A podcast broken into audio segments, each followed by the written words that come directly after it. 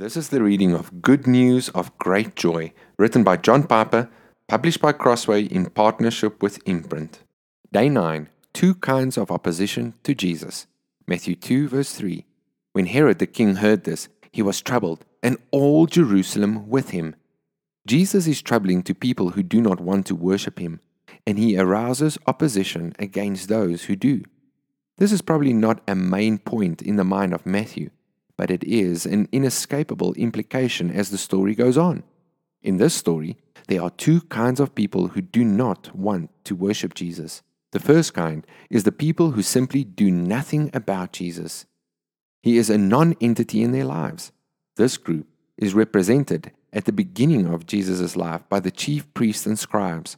Matthew 2, verse 4 says, Assembling all the chief priests and scribes of the people, Herod, inquired of them where the Christ was to be born. So they told him, and that was that. Back to business as usual.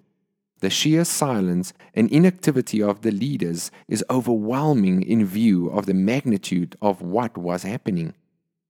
And notice that Matthew 2, verse 3 says, When Herod the king heard this, he was troubled, and all Jerusalem with him.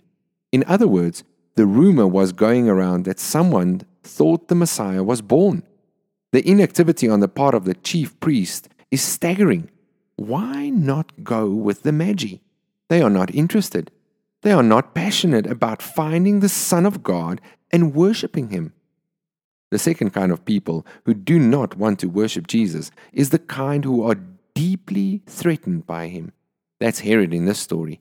He's really afraid so much so that he schemes and lies and then commits mass murder just to get rid of Jesus. So today, these two kinds of oppositions will come against Christ and his worshippers indifference and hostility. I surely hope that you are not in one of those groups.